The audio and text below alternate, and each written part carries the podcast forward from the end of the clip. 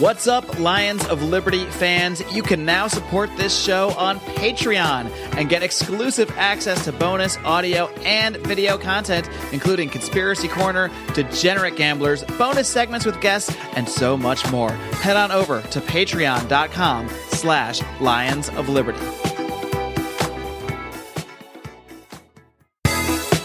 Welcome to Electric Liberty Land here on the Lions of Liberty podcast, your weekly shot of culture, comedy, and liberty with your host, Brian McWilliams. All right, everybody, welcome to Electric Liberty Land, episode number 80. Yes, uh, uh, somewhat of a milestone, 80 episodes. Just think, 20 more and it'll be at an actual milestone, as exciting as that would be. But anyway, only at episode 80 today, which means you can check out all the show notes at lionsofliberty.com forward slash ELL80. And uh, I am once again going to see how far I can get into today's show. Not because of the guest, who uh, is a fine fellow, and I'll introduce in just a moment, but because I am once again sitting in what I am I'm now affectionately calling the hole. Much like Cool Hand Luke and any other number of prison films where they were thrown into a hot, unair conditioned sweat pit. That is now my broadcasting life as I am still in my current apartment, uh, and it's a makeshift studio before I moved to this new house. So it's been routinely like 90 to 100 degrees in LA, and it's just, uh, I'm sweating out the demons. So, speaking of demons, though, my guest today is a demon fighting as hard as a demon can fight for the 10th Amendment. And he does this by virtue of what he has created the beautiful and wonderful 10th Amendment Center and a beautiful and wonderful man, Michael Boldin. Welcome to Electric Liberty Land. Thanks so much, Brian. You know, here in downtown LA, the air conditioning is beautiful. So you are welcome to come over anytime you want. Excellent. Do I have to uh, knock on the door? can I just slide in an open window? Well, you can actually, do whatever. the windows will be closed otherwise. Because if you're like me, you were raised in an environment where, God forbid, you crack a window or open a door for too long with the AC's on. I actually do it. Just, I mean, I know this is what fuck we the planned man. On, we planned on talking about this for the entire podcast. For those of you listening, we're not going to talk about air conditioning the entire time. Only a tight 30 minutes at the start of the podcast. But yeah, I mean, it's like, yeah, I, mean, and I saw in Mythbusters one time about using the, you know, windows open versus air conditioning and whether that actually plays into gas mileage. Spoiler effect doesn't. Use it all you want. Windows open with the AC on, fine. Windows closed with the AC on, fine. Same amount of gas mileage. So take that to the bank. That's a tip for you and everybody that you love. That's beautiful. All right, we're good. All right, thanks for having me on the show. I appreciate being here. My next guest will be, yeah, man. Well, it's you know, it's been great having you on because I wanted to, I've wanted to have you on for a while, and you know, I I had no idea for the longest time that you lived in Los Angeles, which is quickly becoming a uh, a, a very strange hotbed. This horrible statist environment that we that we live in in Los Angeles, but it's becoming a little bit of a hotbed for libertarian uh, idealists. With you here, with me, Mark, Jason Stapleton's here, uh, Pablo, uh, Sergio from uh, the Liberty on the Rocks events, and, and any number of people that we've seen at these live events because we had got to see each other three times now at libertarian events. The the first two Liberty on the Rocks, which you had uh, come along with Dave Smith, uh, who I is who I heard firsthand that you were not this uh, stuck up. Uh, I don't even know crusader for the Tenth Amendment that had nothing other to offer than than pure ideas, but in fact, we're a likable individual. Shockingly, I'm decent, Decent but I am enough. a little. I am a, a, a stuck-up ideologue. well, that's fine. But at least you have a sense of humor about it, which is which you can tell from a hat, which uh, uh, that comes up prominently when you're Googled, uh, by the way. But we'll get to that in a moment. But you and I've had some chances to hang out and talk, and of course, we were at that same Liberty, uh, the the Los Angeles Libertarian Convention. Um, so we, you had spoken there as well and, and a, a great speech firing people up as to what you are doing with the 10th Amendment Center. So I just, it's exciting to get you on the show and I look forward to, uh, to hanging out obviously in person and throwing a few back as we did have a recent uh, opportunity to do. Done. Excellent. So before we get into some of the topics I want to get into, let's just address it at the top of the show because who knows where things are going to go. Shit's going to go off the rails. So tell me a little bit more about the 10th Amendment Center so that anybody in our audience who's not familiar with you, which is probably not that many people, but they get a little bit more feel for what you're doing and why it's so important. Okay, seeing you brought up Southern Poverty Law Center, let's just Those read what they have Pieces to say. of shit. Yeah, go yeah, ahead. yeah. Here's what they had to say. Michael Boldin, me, is an ideologue who has spent years promoting the idea that states can, quote, nullify federal legislation they don't like.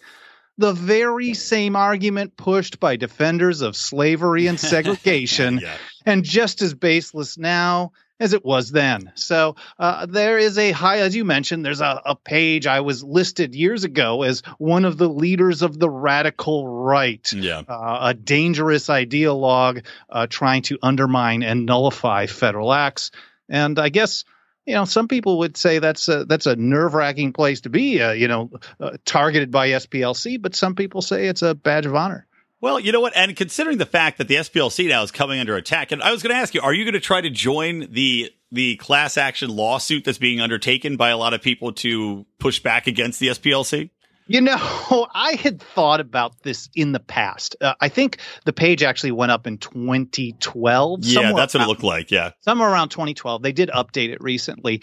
Uh, and I had thought about it a number of times over the years kind of laughed it off. But SPLC has about 40 million in the bank. And I did read that one organization did get a payout by just sending a threatening letter. Yeah, So- of like a two or three million dollars, I think. So, I mean, it has in in so in all seriousness, it actually has made advancing my work more difficult sometimes because I do a lot of things that actually, uh, if you're talking about decentralization of power, this isn't necessarily going to apply to either liberal or conservative ideologies. It'll sometimes be one, sometimes be the other. So a lot of the things that we do here uh, uh, is something that's very appealing to people on the left. And when they first look look me up and they see SPLC, they tend to just kind of throw in the trash right off the bat. That doesn't Right. always happen, but it certainly has created a roadblock. And I think there is uh, a, a legitimate concern about being listed there. You know what's maddening about what they did there and how they've positioned it is they're basically taking something which is simply a fight against overreach of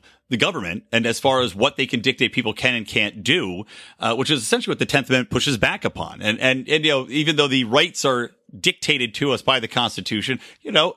When we set, when you have this entire statement and the, and the Southern Poverty Law Center, I love how they say that it's a, like this overarching overreading of the passage, which explicitly states that any powers or any rights not specifically stated in the Constitution default to the people.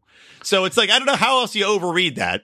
But I love how they also position it and to say, well, you know, this could be, this could have been used and was used in the past to, to argue, look, the concept of nullification was used to argue for segregation and slavery. We're like, okay, so you're picking this one thing that it was used for at one point in time to attack a modern day institution, which was created to help people live a freer life. You know, if we want to get into the kind of the nitty gritty of this, the interesting part is these guys at SPLC, they claim to champion people's rights, particularly those of African Americans, but yet they, they throw out this idea of nullification. They say we're bad guys, we're racist, but that's ignoring the history. Nullification was one of the top tools used by abolitionists Right. in the 19th century to undermine and defeat the Federal Fugitive Slave Act, uh, which is probably one of the most disgusting so-called laws ever passed uh, by a government in this uh, in this country. Let me see. I'm looking for the footnote. Uh, nope, there's not a footnote there about that. You should email them. You know, per, they called them personal liberty laws. So, for example, in Michigan, they prohibited slave catchers from using state or local jails to hold mm-hmm. accused runaways. In Massachusetts, they would remove any state official. Like you'd lose your job Yeah. working for the government if you helped return a runaway slave. You'd get disbarred as an attorney if you helped the feds do fugitive slave rendition.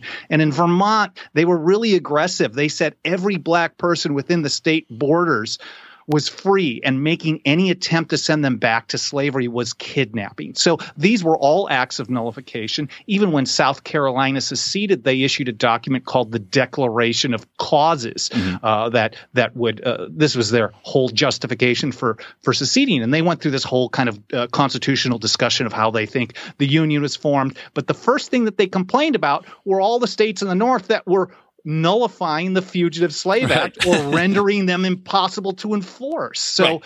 they complained about this, and SPLC is either counting on people being ignorant or they're just I, that's what I was going to say. Is I'm sure you know vastly more about the subject they're attacking you on than they do in, in, any way. And yeah, they're banking on people being ignorant. They're banking on people. I mean, the SPLC, and this is why I'm I'm so happy to see the them get a payout. Even though, yeah, I guess there's some freedom of speech concerns where you don't want to see like the UK style of attack where people right. are, are litigated into a silence on any topic. But I mean, you look at the way they slander organizations. And, and in that same article, Tom Woods is in, who I know you're very friendly with. And, uh, and, and I heard Tom Woods' uh, speech, which he had published in one of his episodes, specifically citing you and the wonderful work that you've been doing. But, you know, you talk about these nullifications and ways you can undermine the federal government. And I just want to mention this and segue into a very specific way that you figured out to undermine the NSA, which is to cut off their access to, what was it, water, right? Right, right. And just uh, one quick side note on the SPLC. Yeah, I've please. done dozens and dozens of interviews with mainstream publications Reuters, Associated Press, US News, New York Times, LA Times, Washington Post, tons of all in shorts. Tons of them. All of them call me and talk to me about stuff before they publish something, right. even if it's bad. The only two that haven't has been the SPLC and then Rachel Maddow, about the same time the SPLC put up that page, uh, Maddow did a full 10 minute segment talking about how the 10th Amendment Center is dangerous to the Union because of their efforts to nullify federal power. So these people, if you want to talk yellow journalism, if we can even use the word journalism, absolutely that's the way it is. They don't even call, they just hammer on you and let it roll. But yeah, uh, the NSA, a few years ago, when uh, after the um, uh, the Snowden res- revelations back, I guess that was uh, just May or June of, of 2013. I started looking in this because a lot of people were asking. We've been doing some stuff on privacy and we're uh, pushing back on Obamacare. And of course, we're always pushing back on the, the drug war by advancing efforts mm-hmm. to either dim- decriminalize or uh, legalize marijuana. And people started hitting me up and saying, hey, dude, what are you guys going to do about this whole NSA thing? And I thought, oh man, nothing. I, there's nothing we can do. Absolutely nothing. But I started doing some research, and over a period of a few weeks, literally just Google. I'm just going through Google, looking stuff up. I'm noticing that the NSA is building all these new facilities instead of just having their HQ at Fort Meade in Maryland.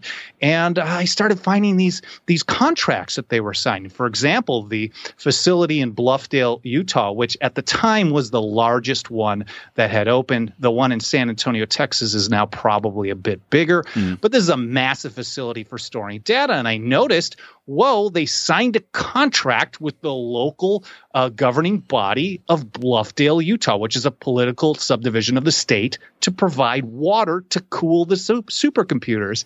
The estimates were going to be millions of gallons of water every single week and significantly more on a month to month basis. Because if you can't cool the supercomputers by running water over the top right. of them through a system, they shut down. And in fact, at Fort Meade, Maryland, they had the reason they started expanding the NSA in, as far as like physical locations is because back in 2003 or so they maxed out the power grid in Baltimore and they were concerned. Oh wow, the damn! They were that, well. City. I guess considering the size of the spying operation, not I shouldn't be that surprised by that fact. It's amazing though, and this was at a time when we, I mean, you look back on it. This is 10, 15 years ago. They weren't doing nearly as much as they do these days. Yeah.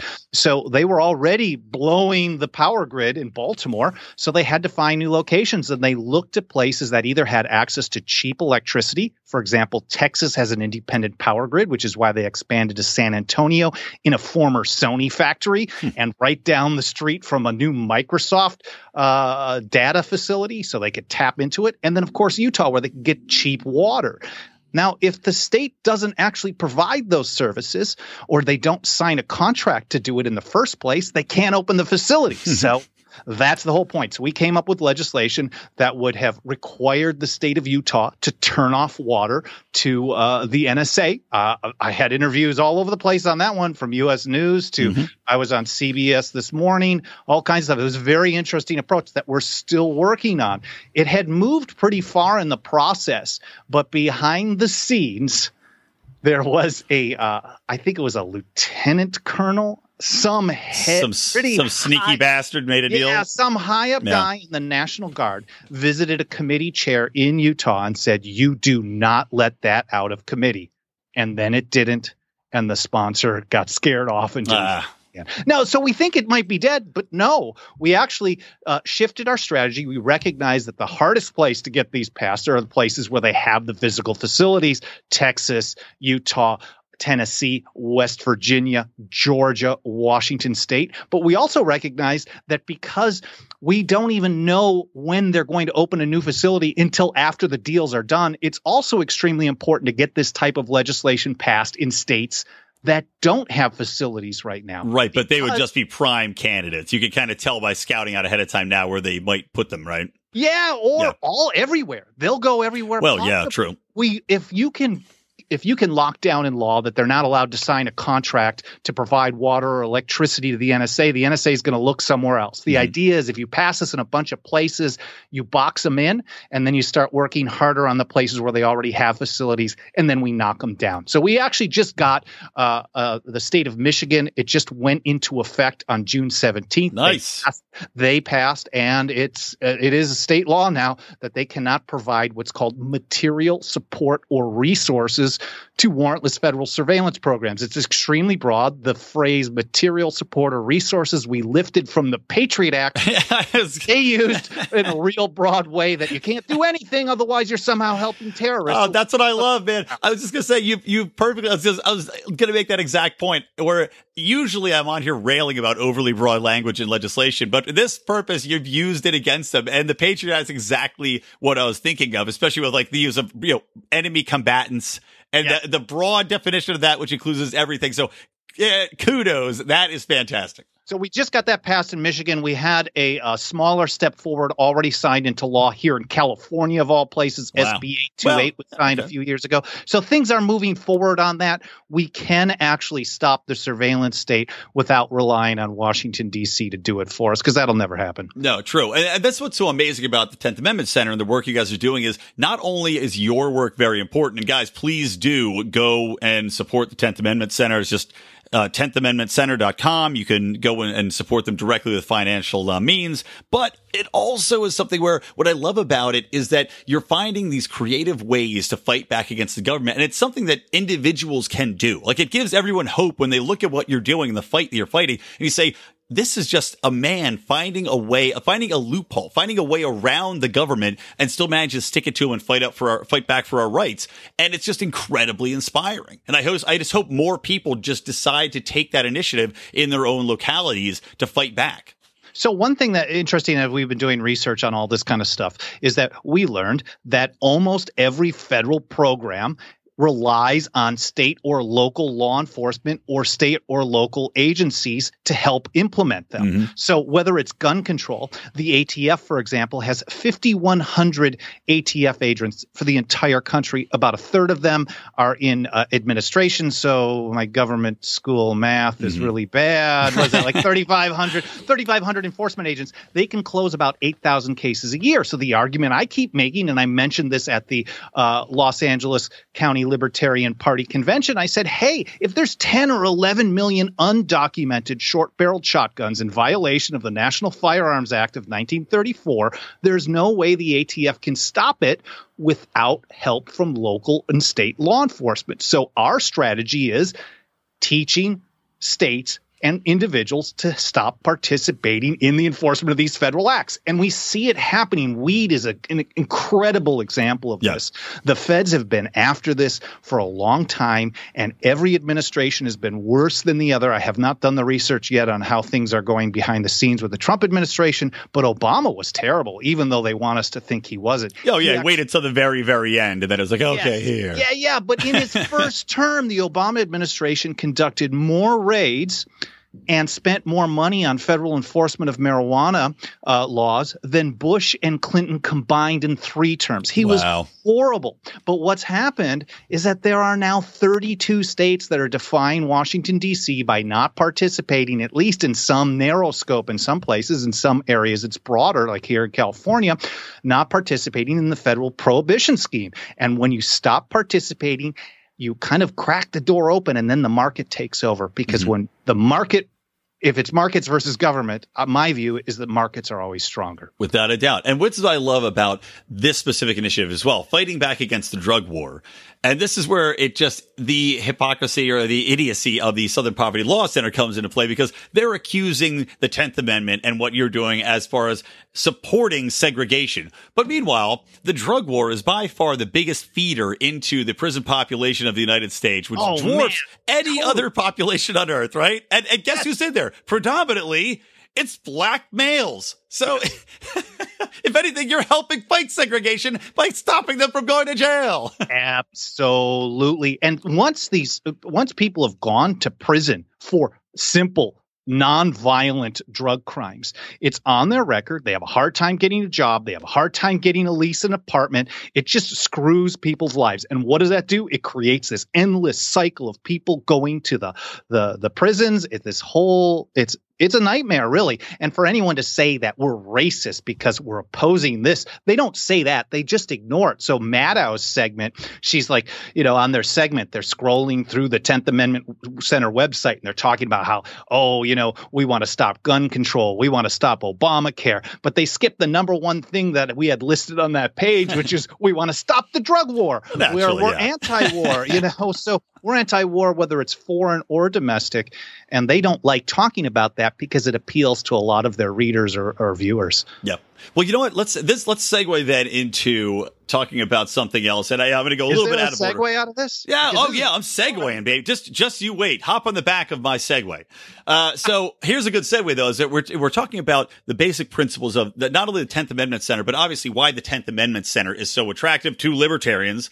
And let's talk a little bit about the libertarian platform and libertarian party, because I know you were down at the, uh, the LNC, as was Mark from our show and John Odermatt. And I know you hung out with those guys, as was Tom Woods. I know Dave Smith was supposed to go and, and you took part in, uh, what was going on with the, the Mises caucus, the Mises caucus. Yep. So tell me a little bit about number one. I don't even know this. Are you an actual member of the LP? Because I am not.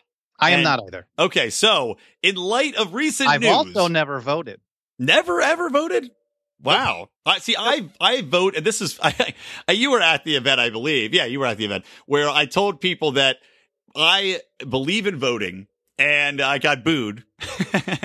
but I believe voting, and, and primarily though is because I feel like Ron Paul inspired an entire generation of people, including myself, to become libertarians. And at the point, at this point in time, while we're all doing God's work out there, spreading the ideas of liberty, that is still a very powerful pulpit. So by virtue I'm of not- that, I'm I feel like a- people need to vote. I'm not one of these people who is a an anti-voter. I've just never done it. I've never. I tried Just to vote. very lazy. well, yeah, I mean, I'm doing all this whole 10th Amendment Center garbage at home, and then, like, who has time to go vote for John McCain or somebody like True. it is a pain in the ass. And I uh, waiting in lines obnoxious. I actually did try to vote for Ron Paul in the primaries in 2007. I had never registered to vote in my life. So I sent in my registration. I actually sent it by priority mail, had a tracking number, even though they tell you you don't need that Mhm. to the Secretary of State or whatever, whatever. You spent the extra money to give the to, to feed So- the federal beast. so it would be there on time because I was just kind of con- conspiratorial and a little sketchy and thinking, oh, they're going to screw me over. Right. and so when I went to go uh, enter my ballot, I go to the ballot station here in downtown LA and they say, oh, Michael, you're not on our list. You can file a provisional ballot. Is that what it would be called? yeah, yeah. So I filed this provisional ballot and I thought, okay, I voted for Ron Paul. Months later, I get a letter from the Secretary of State saying, oh, we received your provisional ballot. Uh, and unfortunately, you weren't on the rolls and therefore your vote did not count. So, Wow. I mean, as a so your best technicality- efforts, yeah. technicality, I did attempt to vote. I can I- see why you would not want to go back after that experience. Clearly, No, it's not a good one. no. If it was the right thing or the right ballot measure or I had the right candidate, I absolutely would. Yeah, because for me, I had I had not voted. Let me think. I voted uh, against George W. Bush the second time because he was obviously despicable in hi- what, all of his actions at that point. Uh, and then after that, I voted for Ron Paul, and because I, you know, I, I got stumping around for Ron Paul, Mark and I door to door. So, uh, you know, I I did vote. I voted for Gary Johnson last cycle. I think Even Gary's I- a good guy. I have Gary spoke. He's the only presidential candidate who ever spoke at a nullification conference. Well, So- that is encouraging. Let's give him credit on that. I mean, uh, you know, he's always credit. been a very kind person. I've seen him many times over the years. Been on uh, on the stage with him a number of times over the years. He's always been a genuinely good person. I don't Well- think he's a great political candidate for president, but uh, I mean, who am I to say? I Exactly. Look, my you know, I could have a slow uncle that's a very nice person and I love to eat jello with, but it doesn't mean he should run for president. Right. And, I- I nor should he be have, nor should he have been put forth as the candidate. Uh, and I think that brings us back full circle to the current state of the Libertarian Party. And Yeah. you are not a member, I'm not a member, but Tom Woods shockingly is now joining. And uh you know the Mises caucus has a lot to do with that. Dave Smith is joining. So I was going to ask you what are your thoughts on this platform now which you know they're joining to say we want candidates that are going to go forth and say flat out we're we're anti-war we're anti-drug war. And I I actually am very happy that news came out that the LP is actually going to openly be the only uh, platform that will support decriminalizing prostitution uh, on, a, on a federal level, which I support fully. So again, it's your body, it's your right. So what are your thoughts about all these people joining the, the Libertarian Party in an official capacity now, rather than just being on the front lines of thought, but not actually within the voting ranks of the membership? So Tom Woods, Dave Smith, Mance Rayder. I think uh, we might hear about Jason Stapleton possibly. I know. I- I don't he know, Just Mark- interviewed Mark. Yeah, Mark know. was on a show today, but I don't know. I haven't gotten to listen to the entire episode, so I don't know if Mark had convinced him to join or not. But Mark is a pretty convincing dude. We He- both know. yeah, right? he can he can bend an ear or two. I mean, look, that you look at the guy and that, that ridiculous, uh, pretty haircut he's got, but he manages to get his fair share of ladies interested. So uh, hey, he's got he's a charming individual, and obviously a very when it comes to liberty too. I, I yeah, I don't want to take anything away from Mark. He is very very good at uh, and very very well educated in the ways of liberty. He is strong with the liberty force. So yes, I, I hope he I hope he uh, convinced Jason if because look I. I think I might actually join. I'm not going to join yet necessarily, but maybe like in a few months. I don't know if I would say the same, but Well, I I, well, I want to hear your reasoning behind it. So, why- so why? Okay, so why. we're actually going to have to flesh this out because I've put no thought to it, but it'll make it. Maybe it'll be interesting. Let's do it, man. I got. I'm drinking water. I'm staying hydrated. So I look like Rocky right now, in uh, maybe the third movie where there's sweat flying off my face as I talk. But but I'm ready to go. So let's keep going. So I think it's very interesting that Tom did it. I I'm actually very surprised. Uh, I also think it's interesting that Dave Mance. These are these are these are ANCAPs. Yeah. So they're not really voting type people. They're, I mean, I don't think they're opposed to supporting efforts that that advance the cause of liberty, either through educational uh, uh, means or through concrete on the ground. So Tom's been a, a long time donor to the Tenth Amendment Center. Every time he interviews me, he talks about it. He really pushes it. I mean, I can't imagine a better endorsement than that. That, that he actually puts his money into what is into my show? Just I'm just garbage here. Is that what you're saying? You're Well, throwing me I into the slop bucket. Well, well, you know, we'll compare notes. Me and the me and the chud. What do I am I getting out the chud vote for you? the underdwellers. yeah, pretty much. So, any, At least I'm taller than Tom Woods. yeah, but it's very close though. so, I they're willing. So Tom is willing to support causes that are in the political sphere as well. And I think Dave, uh, I was more surprised to see Mance Rayder because he's pretty hardcore on his Ancapistan. Yeah, but I know. I didn't even hear about Mance. Uh, that So one is a I- shock. to me, it's all very interesting. I think what we're seeing, and I haven't talked to Tom about it, but what my assumption is, is that the LP has treated uh, the the Woodsians, uh, people who support Tom, listen to Tom, Tom himself, they've treated him very poorly. And here's now uh, an effort in the Libertarian Party, the Mises Caucus, LPMC. They're trying to actually be friendly to Misesian ideas, Mhm. and Tom is a big part of that, clearly. Uh, so I think what he's doing is he's saying, "Hey, you guys are really working hard. You're working on promoting good principles, and this is a good way to support it." And I can't imagine why he wouldn't if that's if that's his goal. Yeah, well, as he's called them, uh, the libertarian wing of the Libertarian Party, and I think that's a very astute assessment of what they're trying to do. It, you know, the Libertarian Party had just gotten so away from the core principles, and we saw this. And this was what I had been attacking, uh, you know, Nick Sarwark about. And and when he had that flap with Tom Woods, it obviously enraged me.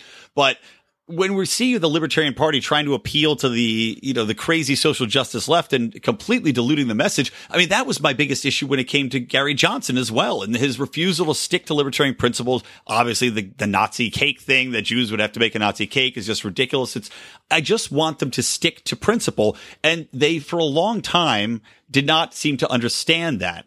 Uh, when you get away from principle, you get away from your core messaging and people don't respect that because you simply look like another political body that's willing to ebb and flow according to whatever's going to lead the, the power the fastest.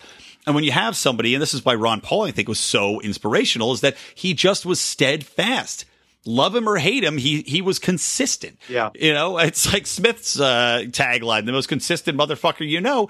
That's yeah. what I want. I want those consistent motherfuckers. And I'm so happy to see Alex Merced get in there to replace Alex Arvin Vohra as well. Really good dude. When I oh, introduced yeah. him at the um, the Take uh, Human Action Bash, at the uh, the convention. Right. That was which is it, for anybody that doesn't know, that was the the Mises Caucus's counter, I guess pre slash counter event uh, at the LNC convention. It was amazing. Hundreds of people there showing up to support these guys who have been busting their butts for like 10, 11, 12 months to try to make something happen. And they've had a lot of good success. Alex Merced uh, got elected as the vice chair. But when I introduced him, I basically said, you know, every now and then you meet somebody for the first time that maybe you knew online, but as soon as you meet him in person, you know this person is my friend. Mm-hmm. And that's how I introduced Alex because he is an incredibly warm, loving human being. And I think he's a good face for the party because he also has really good principles uh, on liberty as his foundation. Yeah, most definitely. So, you know, wrapping it all up, I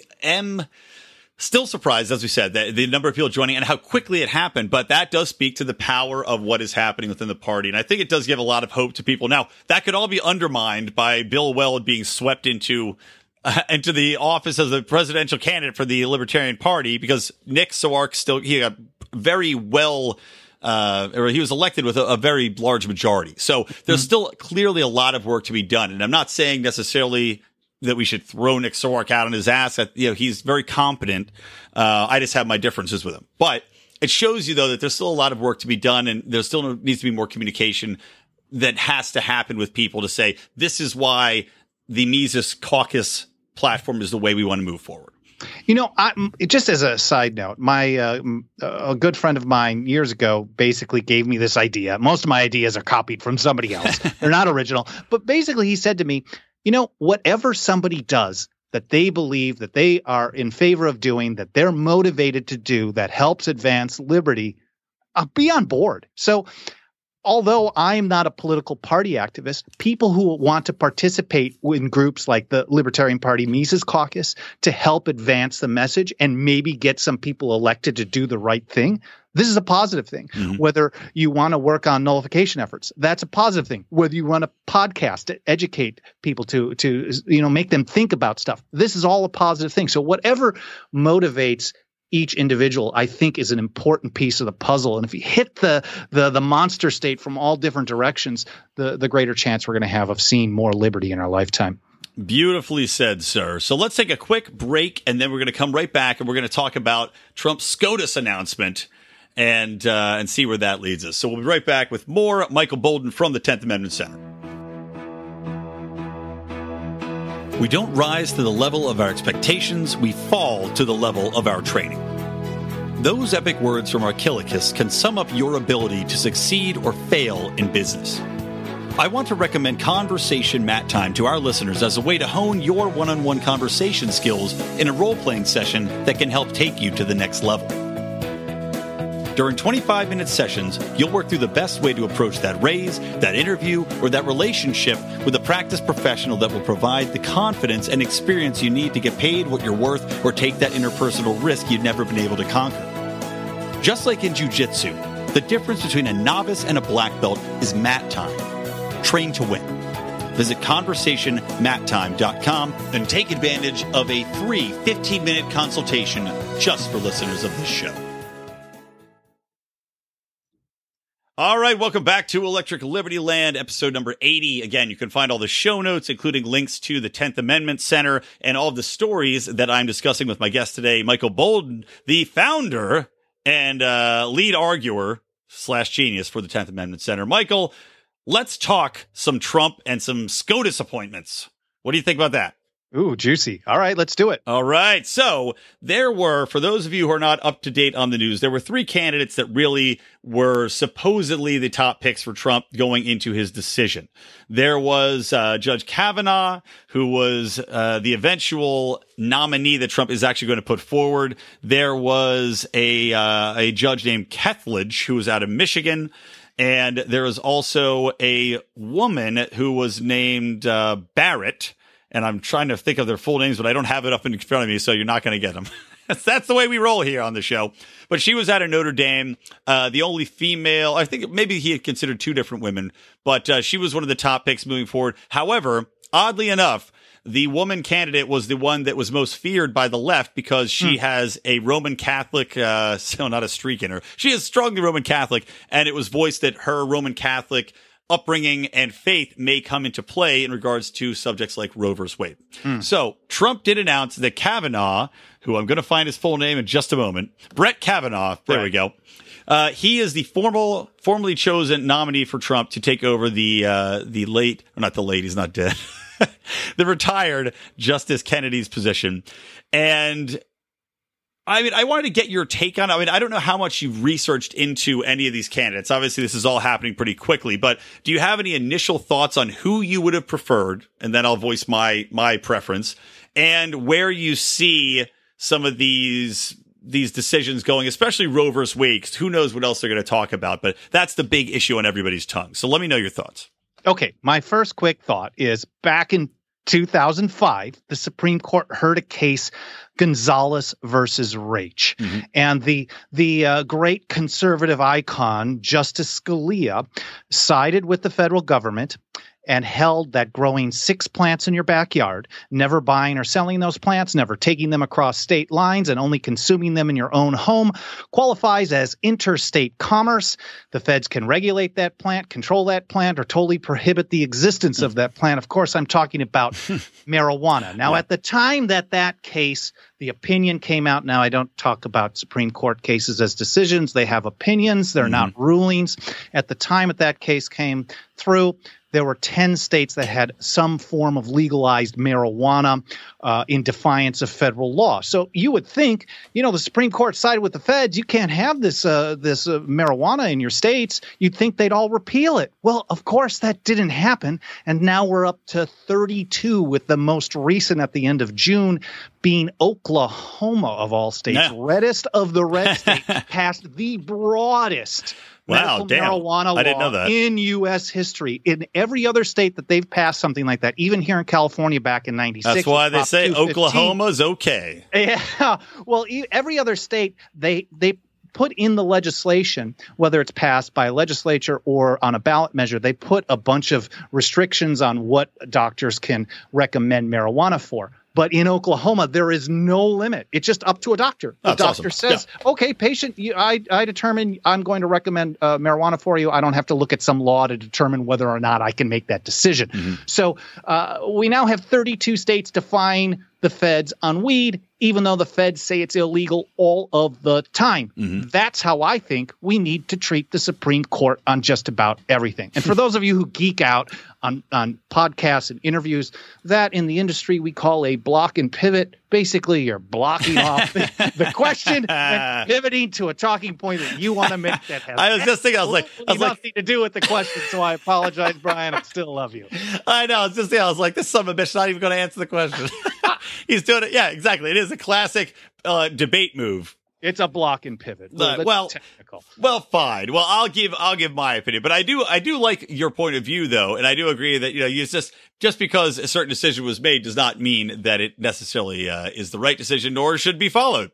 Um, but in regards to these three, I uh, you know Brett Kavanaugh, he's the one that is being pushed forth, and I have a distaste for him only because of his relationship with George W. Bush. As I said, I voted against George W. Bush. I think that was the first time I actually ever voted. Wait, the new Supreme Court nominee Yes. and George W. Bush had a relationship? They did playing footsie as he was one of Bush's uh, senior advisors. And Well, actually, this isn't a Tinder thing. This is no, no, this is well before Tinder. Sadly, Tinder.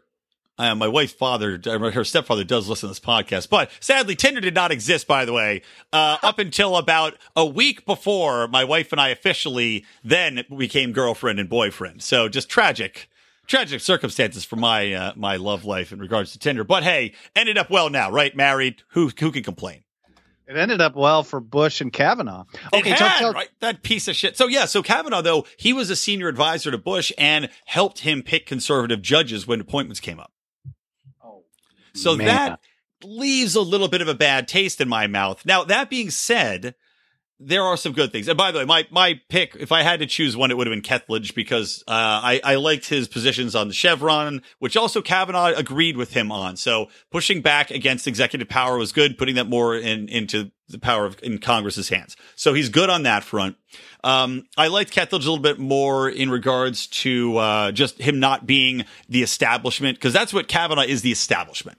He's just he's been in the Beltway. He's been in, you know he's handpicked by Bush. He was an advisor to Bush. He's the guy that they figured would get the least amount of opposition, and that's why because he's such an uh, establishment guy. However, he is an originalist, and I believe Kethledge was as well. Kethledge was out of Michigan, which I liked, but he was an originalist or is an originalist, and stated that during his uh, his little speech that he gave after Trump said, "This is my guy," um, which is fantastic. Uh, you know, especially from the Tenth Amendment's position, if you're reading it as as it is intended, wherein these powers are not, if they're not specifically stated as being federal government powers, they belong to the states, they belong to the people. So that's a good thing, I think. And then also, people are just freaking out about Roe versus Wade. Never mind that there's precedent that's been set. And Kavanaugh and uh, really all the other, uh, everyone else, they said, we're going to follow precedent. So it would take something, it would take putting somebody in there that was like even more, uh, more right than the goddamn Pope on abortion. You know, and even the Pope softened, I think, on abortion. So this guy, he seems to, he said, look, I'm going to follow precedent. And he had an interesting take in regards to the case, if you remember, between, it was an illegal immigrant, uh, a girl who was 17, wanted to have an abortion. And he had written a dissenting opinion about that case, basically saying that it was, it was a difficult one for the government to decide and that he, but he overall actually kind of supported her right to do it. You know, he said this is something it should be it should be her right to do it. However, that he was backing the government in the way that he said the government had a right to try to say wait till we find a sponsor for you rather than it being under the government's purview i guess that she had this abortion. It was a very nuanced opinion so people on both sides hated it which which to me tells me that it was probably a, a good opinion. You know, I find a lot of these hot button issues primarily being used by by organizations and uh, political activists and political candidates as fundraising mechanisms. If this if uh, Oh, Trump yeah. is elected, he's going to appoint blah blah blah. If Hillary's elected, she's going to appoint blah blah blah. But uh, you know, you mentioned originalism. Now, if we're going to go back to the whole uh, original Constitution thing, the Supreme Court should have very little impact on our lives. And Yep. in fact, we can talk about the original originalist, James Madison of all people, who wrote in a in a document called Federalist Paper Number 46, a four-step strategy to deal with federal overreach. When the feds do things we don't like or we consider unconstitutional, there are four steps on how to deal with them. And two of them he did not name were go to the Supreme Court or vote the bums out. He did specifically say, quote, a refusal to cooperate with officers of the union. And when enough individuals and enough states refuse to participate in a federal program, Madison said that would create impediments the federal government would be hardly willing to encounter. Mm-hmm. Madison's words. Now, when when I have problems with my iMac, you know, sometimes I'll go to Google, but really, if I can't figure it out, I'm going to Apple. I'm oh going God! I thought you were going to say you take it to the abortion clinic. I was like, you are completely misunderstanding this law. I try the abortion clinic first. I start at Planned Parenthood, Did and they get the I discount? Apple. so twenty percent off on weekends. That's what I'd say. Anytime I got a disc stuck on my computer, I go to Planned Parenthood. I go to Apple. So when you know they're they're the experts on their own product. So if you want to know how to deal with federal overreach, go to the guy who's commonly referred to as the father of the Constitution. And Madison said, "This is how we're supposed to deal with things. You're supposed to protest, supposed to lean on state governors. You're supposed to use state legislation to undermine the federal acts, and you're not supposed to participate. You're not supposed to cooperate with officers of the union. Mm-hmm. That's how you defeat them. And when more and more people do that, it won't matter. Like I talked about Gonzales versus Raich, the feds claim in a never ending prohibition on a plant, but that prohibition means nothing as long as people defy them. Yeah, exactly right. And, and I think we would see if, if Roe versus Wade came down to it, I think that's exactly what you would see. I mean, I think at this point in time, maybe, hey, maybe Oklahoma would be one that would have great weed laws, but still manage to, to outlaw abortion. But It's possible, right? It is, but I think you would see overall most people saying, "Okay, well, fine, you can you can repeal Roe versus Wade, but you know, go fuck yourselves." And you would just have so much, you know, I do PR for a living, right? You just have so much P- bad PR because you would just see record numbers of people getting injured, people getting killed with back alley abortionists, or you just see, as you're saying, a flat out refusal to acknowledge it or or uh, or go along with any sort of ban, and things would just go along until the point where they say, "Okay, well, know, never mind, we take it, keep we take it all back." Keep in mind, let's say they overturn Roe versus Wade, which I don't expect, but let's No. say they do it. But uh, I mean, an overturning of Roe wouldn't end abortion.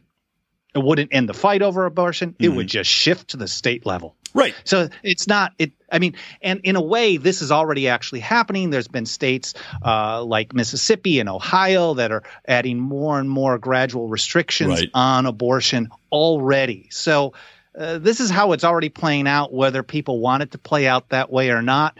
And I think if you have to rely on a centralized police force to enforce your ideas, you haven't done a good job of PR. You're the PR guy. So people on either side of that argument really need to get better at convincing the opposition. Exactly right. Well, that's why I have so much problem with uh, overall with people on the left many times, and and in, in regards to this abortion situation, that's where you have a, lot of issue with people on the right. But I do find that so many people just turn to the federal government and they say, okay, well, to enforce, and again, under the auspices of being a nice person and a kind person and caring for one's fellow man, now we must turn to the authorities to force you to into the way that we are thinking. And just like you said, that just means you simply you you've lost the argument. And telling me that you've won the argument simply because you have fifty one percent of a vote, if this was a straight democracy, isn't a very convincing argument in its own right.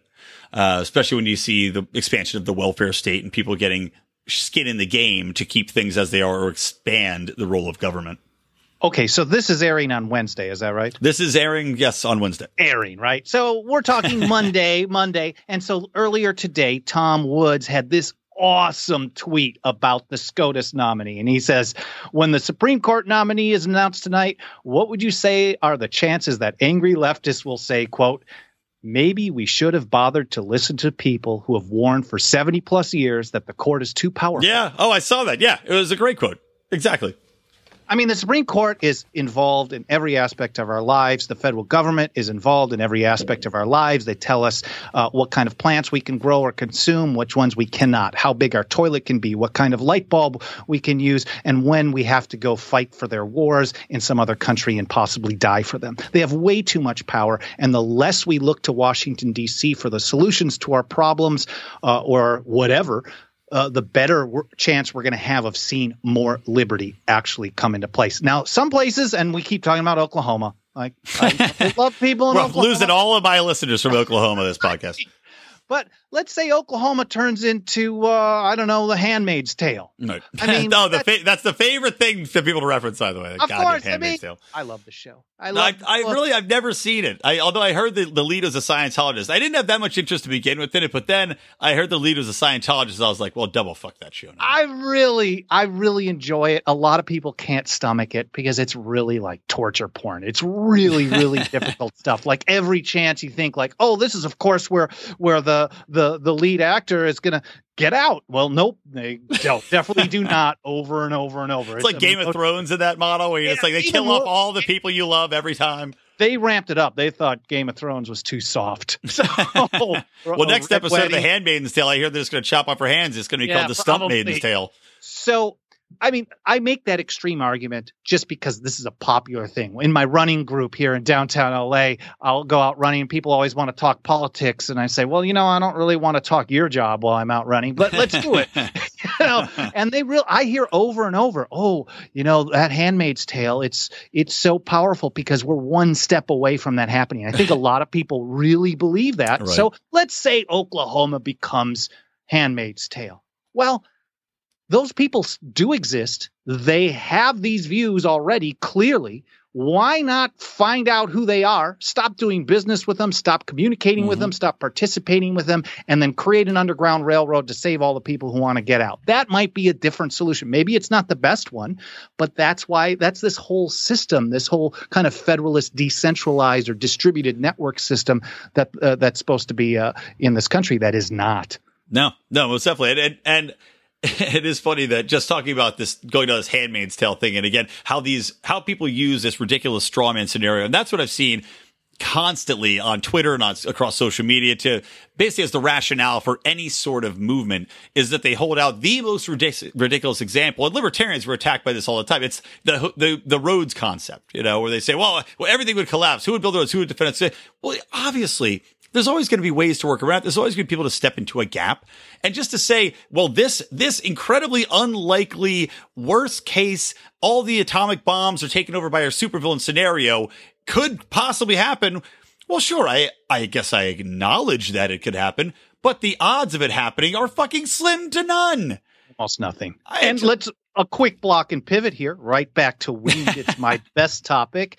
Uh, you know, 10, 12 years ago when I first started talking about these issues and I would be in the reddest of the red states, I would definitely talk about marijuana and I'd often get Uh, people would be pretty pissed off, but yeah. I'd still do it and I'd keep pushing the issue. And they were telling me about how, you know, marijuana was going to, you know, help the terrorists. It was going to help oh, yeah, terrorism. Kids are going to be dying in the street. You know, you're going to have increased car accidents, all kinds of crazy stuff. But over the years, people in the reddest of the red states, as we saw happened in Oklahoma just last month, have learned that when government gets out of the way and people have more freedom, you don't have people dying in the streets. And maybe some people can make money and get rich off of it too. So I think leading by example is really the best way. And the way you can never lead by example is when you have a one size fits all solution that has to be kind of part this and part that. That's why the state by state or community by community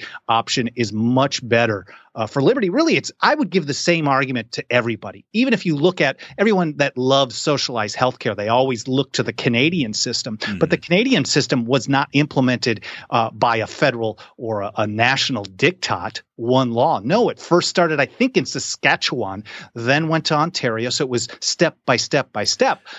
If you want to win, implement it somewhere, show that your way is better, and then work to get it in other places. And I make the same argument to everybody across the political spectrum.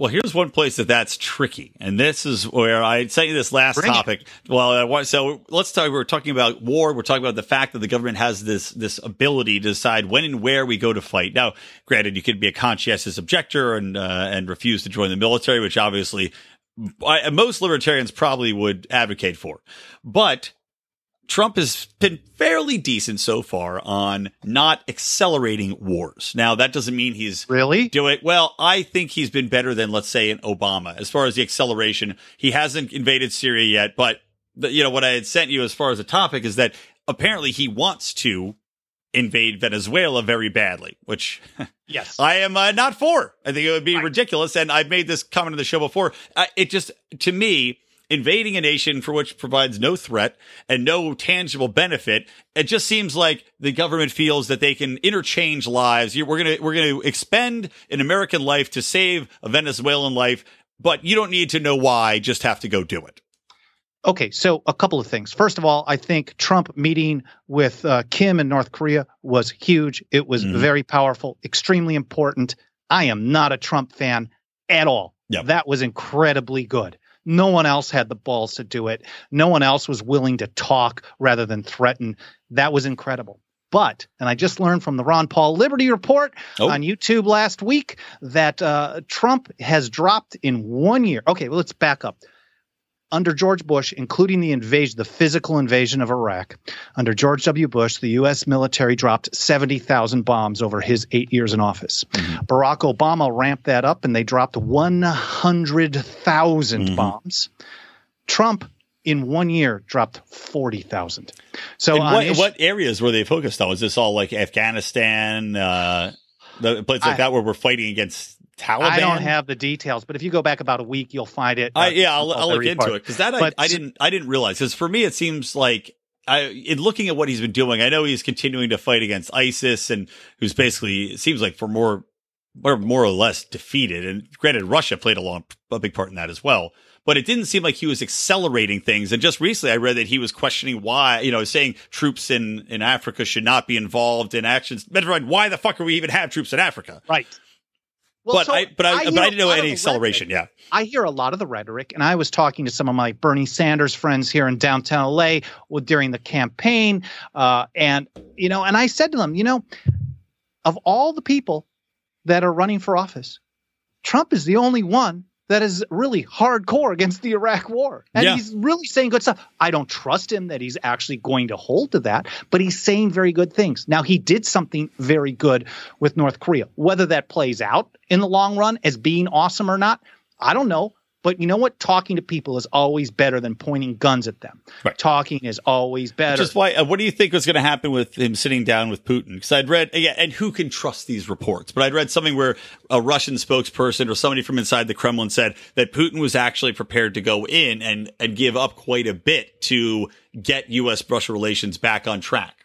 that would be amazing. Yeah. I mean, I don't, I don't know if I believe that either, but uh, it Well, would be incredible. amazing. So a lot of the things that I hear, you know, the idea of not participating, not having military in in Africa, uh, pulling out troops. I saw earlier today that Europe is actually afraid that uh, that Trump might pull all U.S. troops out of all of Europe. I mean, maybe they're just doing this to as a scare tactic to generate more support domestically, but they're saying things like that. But then you hear things like, "Oh, well, he wants to possibly invade Venezuela." Oh, he actually is dropping more bombs per year than either Bush or Obama, like massive amounts. So he's Yeah. doing bad stuff. He's doing a little bit of good stuff. He's saying some bad things. He's saying a little bit of good things. Basically, my goal is more peace, more peaceful interactions between people. So the things that develop that, I'm definitely Well, here's well, here's the question that's going to put you on the spot, Okay, though. Is cool. what so in regards to let's say our war state, from your perspective, how can we how do we combat that on a local level? Well, you absolutely do. First of all, uh, the warfare state, a lot of it is driven by various things. So, for example, 40 years of American involvement in a civil war in Colombia was primarily driven by the unconstitutional, immoral, and unjust drug war. So, you fight the drug war, you're actually fighting foreign wars as well. You fight the surveillance state, you're actually fighting their capability to do that. You fight the the the money that they print, undermine the Federal Reserve. It makes it more difficult. You use things like cryptocurrency or, or gold and silver. Like, for example, uh, in Texas, they just opened up the Texas Bullion Depository. In essence, it's outside the Federal Reserve System, but it's a gold and silver bank where anybody on earth will be able to open up an account and get a debit card in time, get a debit card, and make purchases where it, it automatically just converts your gold into fiat for for whatever merchant. Interesting. Is that is that associated in any way with the state, or is it just private bank? That one is. Now there's one in Well, Utah. th- well, what's interesting to me about that though is because Texas has been talking about secession for quite a long time, and that seems like a pretty solid step to say we're serious about seceding. And this, and now we're creating our own our own uh, reserve. They have uh, an independent power grid there in Texas as Yeah. well. So I mean, but there's a there's a privately run business that's very similar that's up and running far beyond where the bullion depository is in Texas in Utah called United Precious Metals Association. You can just open up an account, uh, deposit your sound money, and then actually use it. So one of the things that has always been argued against using sound money as money is well what are you going to do carry a bunch of gold and silver around can't do that well Right. if you can do it with a visa card you absolutely can so all these things are very important in undermining the power of the central state but on top of it we've for many years has supported and pushed a, a state level legislation called defend the guard which would ban a state from sending any of their national guard troops to uh, uh, overseas conflicts without a not declaration authorized of by. war. Yes, I love it. Great. Really See, great. there you go. I knew it. I knew you had the answer, man. I was excited to get to it. I had faith. I said, my audience is going to love this. So it would flat out defy this. We can go all the way back to the War of 1812. Daniel Webster, who was a horrible nationalist, was actually talking about his opposition to the War of 1812. So on this, he's very positive, and he said. There are there is little more the reason for the state governments to exist than to interpose against arbitrary authority and stop, for example, the draft or stop people from being sent off to war to fight this this unjust war, as he called it. So this is a very long tradition. Uh, Cindy Sheehan supported these types of efforts when she was running around uh, protesting at the Bush Ranch, for example. She would go to state houses and work to get uh, something like this passed.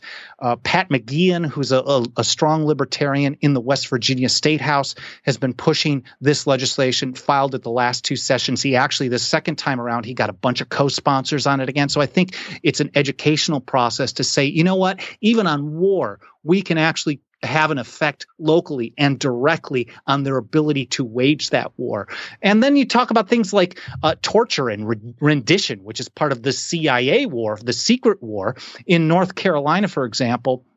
Uh, that's one of the locations that was basically a flashpoint for the rendition process. They Mhm. would run people into a state owned airport and then carry out the rendition to foreign countries. Well, my team is actually working on legislation to be introduced for 2019 in North Carolina to no longer participate in these types of programs, to stop participating in rendition and torture regimes with the CIA. And these are all, I mean, pieces of a puzzle. The more that we undermine the central state's power in any way, the less strong they are and the less capability they'll be able to have of harming and killing other people. That's absolutely amazing, man. So there you go, guys. I'll, I think that's a good place for us to wrap this up. So I just want to emphasize to all of you, I've said it before, but please do go support Michael, support the 10th Amendment Center's mission.